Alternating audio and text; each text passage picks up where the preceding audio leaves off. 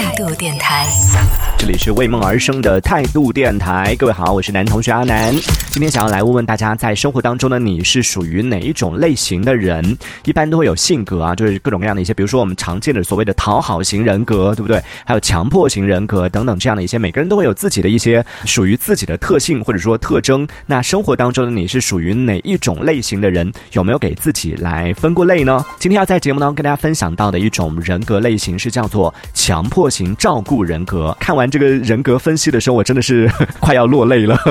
发现我自己就是这样的人格，而且呢，终于找到了原因，为什么我会成为这样的人格。先跟大家简单的介绍一下，什么叫做强迫性照顾人格啊？简而言之，就是只懂得去照顾别人，而不懂得去接受别人的照顾。你是不是这样的人呢？就习惯性的去照顾别人，但是很难去心安理得的接受别人对你的照顾。当别人来照顾你的时候，你就会感到压力，会感到不适，会感到好像自己亏欠了对方。如果你也有这样的心理，也有这样的时刻的话，那就说明你也是一个强迫性照顾型的这样的一个人格。强迫性照顾的这个概念呢，是心理学家保尔比在研究依恋理论的时候提出的一个概念，就是说在很多亲密关系当中都扮演着给予者的这样的一个角色，就很难去做一个接受者，就是习惯性的去为别人着想，或者说为别人去做一些给予别人一些东西，很难去接受别人给自己的东西。这是强迫性照顾型人格这样的一类人和别人建立情感的唯一的方式，就是他必须永远是照顾别人的那个人。听完这个定义之后，是不是觉得哇，也太惨了吧？具体来说呢，就是在关系当中对他人的需要和情绪是非常的敏感，可以很敏感的去察觉到说别人可能哎，他会不会不开心，他是不是需要我什么样的帮助，他在某一个时刻是不是有什么样的一个情绪的波动，就是比较敏感类型的，并且会把照顾别人本能的当成是自己的责任。就是在一群人当中，当你发现别人有一些需求，当你发现别人好像有需要帮助的时候，你会觉得嗯，这个时候我应该挺身而出，很容易忽略了就自己的一个需要。其实我也是需要被照顾的，或者是很难向别人来进行表达。虽然说我们生活当中很多人他都会习惯性的去照顾别人，而别人给自己照顾的时候会倍感压力，这个是啊很多人都会遇到的一种情绪。而之前在和朋友聊到这个关于强迫性照顾型人格的这样的一个性格的时候，就说到我真的挺严重的，有一点在我身上就是大家聊到了生病的时候，很多人说是，其实我们习惯了去照顾别人的时候，当你生病的时候，当你脆弱的时候，当你遇到一些这种就一个人遇到一些问题的时候，可能心里面还是会希望得到别人的照顾。我一听到我说嗯我不会，就回想一下我生病的时候的状态，就正常人呢生病的时候得到别人的关心，有别人来问候，你会觉得嗯很温暖。如果别人没有问候的话，你会觉得有一点点难过，有点点失落。但我恰好是相反的，我就是属于那种生病的时候，我非常害怕被别人知道，就连我的家人，真的，我之前有过挺惨的一个经历，朋友听完之后都觉得不可思议，天呐，你怎么过得那么惨？就事后讲起来还好，但在那个当时，就我曾经有过，就生病的时候非常害怕家人知道，比如说我某一天在打点滴，或者说正在这个医院看病的过程里边，然后当家人知道了，当朋友知道了，要过来看望我啊，或者说因为打点滴的时候旁边可能有一个人需要帮忙，就是比如说叫叫护士啊，帮忙啊上卫生间啊，各种各样的一些时候，可能需要有一个人在旁边搭把手，但我就是真的非常非常害怕有一个人在旁边这件事情，所以当我生病的时候，当我打点滴的时候，比如说家人知道了，哪怕就在家楼下打点滴，然后家人知道说我下楼来照顾你，我就说千万不要，就让我觉得压力好大。我甚至会就是生病去打点滴的整个过程，我就像做贼一样心虚，你知道吗？就悄悄的出去，然后悄悄去到医院，然后生怕被熟人看到。然后打点滴的时候，我就一直害怕有人打电话给我呀，害怕有人在那个时候有问我说你在哪里呀这一类的。我一定要等到就是打完点滴了回家，我才会啊松了一口气，没有人发现我生病了，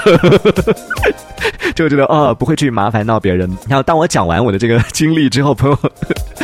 朋友大惊失色说：“啊，你这个是要去看医生了吧？要去看心理医生了吧？这已经到了这种程度，真的是病入膏肓啊！所以今天我们再来讲到的这种，就是叫做强迫性照顾型人格，就是习惯性的去照顾别人，就不管跟谁在一起，都会慢慢的会变成照顾者，特别是重要的人啊，比如说你的朋友，比如说你的家人、亲人这一类的，当你感受到他们生活当中有一些需要的时候，你会自觉的，就是你身体当中的那种照顾系统，自觉的就会被激活。”这个就叫做强迫性照顾型人格。然后看到雨落，他说有没有可能是责任感在作祟啊？好像也不是。待会儿会在下半趴的时候跟大家来讲一讲，说这到底是怎么样形成的强迫性照顾型的这样的一个人格，以及可能会给我们生活带来什么样的一些影响。将来说到是强迫性照顾型人格在生活当中会有的一些表现，因为我自己就是看到的时候实在是不能更认同了，觉得这是我，其实这不是好的，就是可能有的朋友听到之后觉得，哎，是不是在立人设，想说自己是一个很了不起的人？这其实很不好。如果可以选择的话，我真的不希望做一个强迫性照顾型的这样的人格，不希望做一个只懂得去付出、不知道要回报的人，就也没有那么伟大。就习惯性去照顾别人，有时候是一件很辛苦的事情，自己很辛苦。这一类人呢，还有一个心理就是很难去表达自己的需要，他们往往会觉得表达自己的需要会有一种耻辱感。这种感觉我是最近几年开始明显的察觉到。比如说一群人在一起，大家聊天的时候，大家在分享各自的心事，分享各自的一些这种观点的时候，我一般是属于那种比较沉默的人。以前我都觉得我是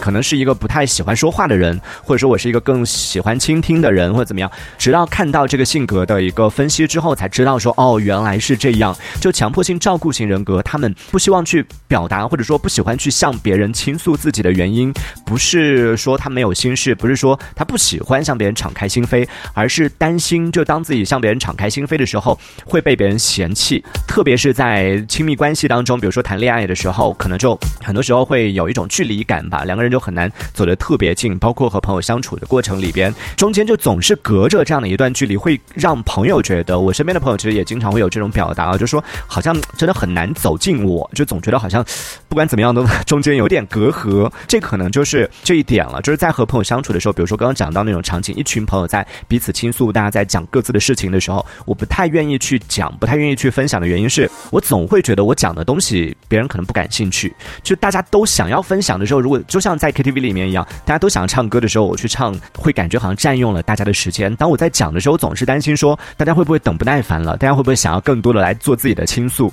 所以我就希望在这个过程里面，我还是照顾更多是照照顾别人的情绪。然后想说更多的把这个表达的机会让给别人，所以就是因为这样的原因，久而久之就变成了在人群当中习惯性的成为那个就是比较不太愿意表达、比较沉默的那个人。但这其实不好，这样的话最后的结果就可能是我刚刚讲到，在和朋友相处的过程里边，可能会让别人觉得说你总是有所保留，就别人总是没办法走近你，会有这样的一个感觉啊。而且呢，在相处的过程里面，在日常的生活当中，这样的性格会让强迫性照顾型的人人格会变得越来。越来越孤独，同时也会变得越来越独立，什么事情都自己扛，就觉得一个人可以搞定。你看，所以当然我们讲到这些好的地方呢，可能就是身边的朋友可能会比较舒服一点，会和你相处的过程里面总是得到照顾嘛，那总是会觉得嗯，你是一个很贴心的人，你是一个很温暖的人。但是不好的地方，一方面是让自己觉得会很辛苦，另外一方面就是这里讲到的独立，其实我觉得是不好的，在和身边的环境和身边的人在相处的过程里边，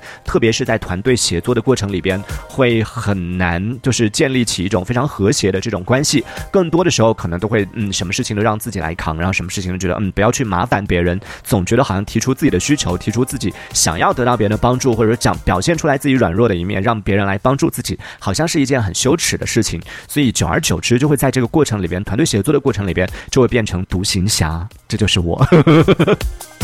所以这真的很可怕哦。好，这一趴跟大家讲到是一种叫做强迫性照顾型的这样的一个人格。那在听节目的朋友，你自己呃也可以参考一下，也不用对号入座，只是说参考一下，看你自己身上有没有这样的一些时刻，有没有这样的一些行为，或者说是你身边有没有这样的人，可以在节目下方的评论区当中用文字的方式把你的观点发送出来。在下一趴的节目当中，我们来跟大家聊一聊，说这样的一个性格强迫性照顾型人格是怎么样形成的？这背后其实还真的是有一些原因啊，我自己了解。之后发现哦，原来是这个原因。哎呀，知道之后我也觉得挺心疼我自己的。是怎么形成的呢？我们在下一趴的节目当中继续来聊啊。这一小节我们暂时先聊到这里。喜欢我们节目的朋友，别忘了订阅关注。这里是为梦而生的态度电台，我是男同学阿南。我们下次接着聊。态度电台。